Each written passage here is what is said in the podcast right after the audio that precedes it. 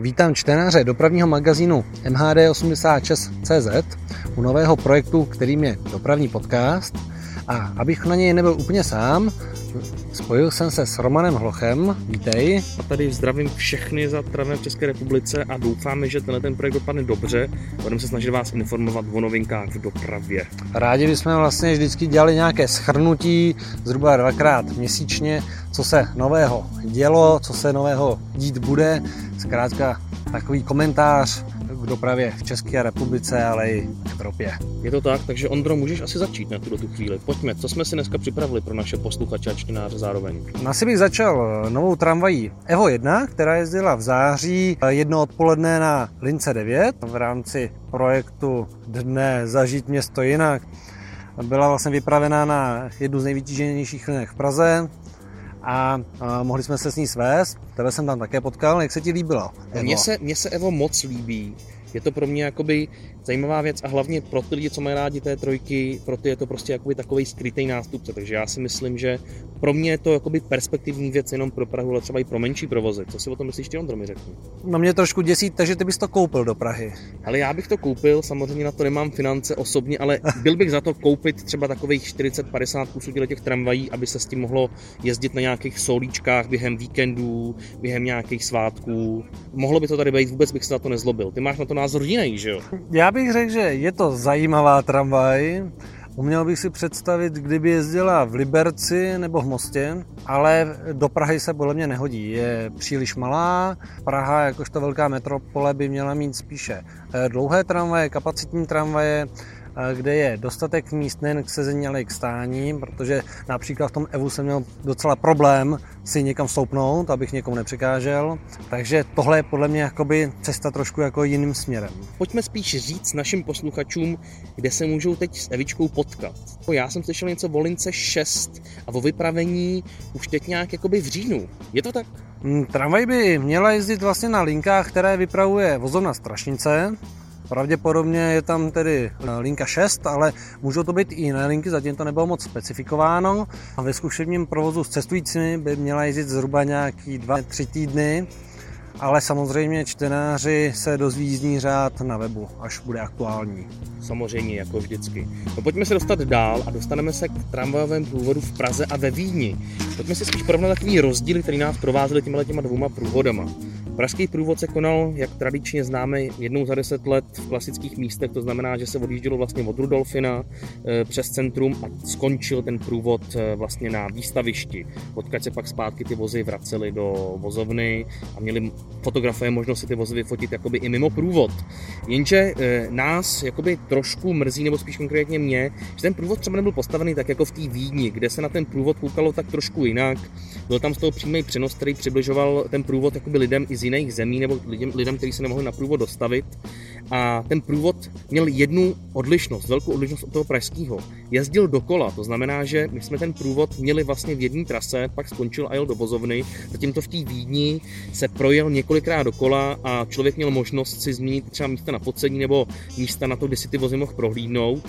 Ale další zásadní věc je ta, že ty vozy byly komentovaný. Komentovaný nějakým člověkem, který tam byl, nějakým člověkem, co tomu rozuměl a říkal o těch vozech různé informace. Takže to asi k průvodu. Ondro? Já bych ještě k průvodu řekl, že na pražské podmínky bych pochválil dopravní podnik, že povedl se proti třeba dnu otevření dveří v předchozím dnech. A samozřejmě jakoby je co, je co zlepšovat, ale inspirace tady určitě z Vídně je do toho dalšího desetiletí. Samozřejmě. Tak teď jdeme dál, teď se dostaneme k novým autobusům od Arrivy, je to tak? Arriva, Praha, bývalá Veolie, eh, zařadila do eh, svého vozového parku nové autobusy, Iveco Urbanway, a zajímavé tyto autobusy jsou hlavně tím, že vlastně nabízejí zásuvky USB pro dobíjení mobilů či tabletů. Tyto autobusy by měly jezdit na městské lince 165, která jezdí z jižního města do Zbraslavy. Ještě je zajímavá tím, že vlastně uvnitř v interiéru má mít více míst k sezení nežli k stání. Popravdě řečeno, nejsem si úplně jist, zda do městského provozu v Praze, kde mnoho lidí cestuje městskou hromadnou dopravou proti automobilům, patří autobusy s uspořádáním 2 plus. Já si osobně myslím, že by to lidi mohlo chytnout. Spíš tady máme takovou informaci pro fančmekry. Ty Urbanway održí evidenční čísla 9472 a 9473. Dalšímu tématu, a to je taková zajímavá věc, která se stala, bylo to odvolání nebo snaha odvolat ředitele dopravního podniku ze strany politického vedení. Je to takový boj mezi ANO a ČSSD.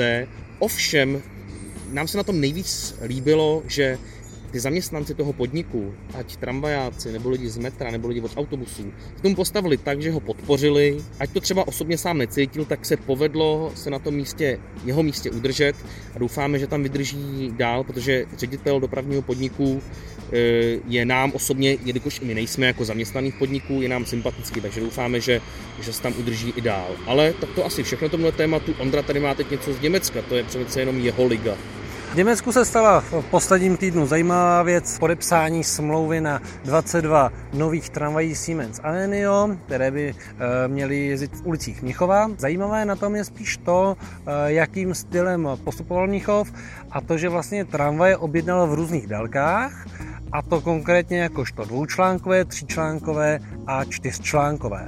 Je to vlastně něco, o čem se mluvilo i v Praze, že by mohly vlastně pražské tramvaje 15. být také několika článkové, dvoučlánkové, tříčlánkové, čtyřčlánkové, ale bohužel vlastně z toho sešlo a, a tento projekt je dneska už vlastně mrtvý. Mnichov eh, dneska eh, jede trošku vlastně odlišnou odlišnou linku než ostatní města, to znamená, že místo, aby kupovalo dlouhé kloubové tramvaje nebo, nebo kloubové autobusy, tak uh, chce koupit tramvaje, které budou různých délek, které bude moci spřahovat a na víkend vlastně uh, z nich dělat krátké vozy. Toto se jim osvědčilo právě u těch autobusů, kde v minulosti nakoupili krátké autobusy z vleky, s tím, že vlastně v pracovních dnech to jezdí jako autobus s vlekem a o víkendu je vlek pojedný.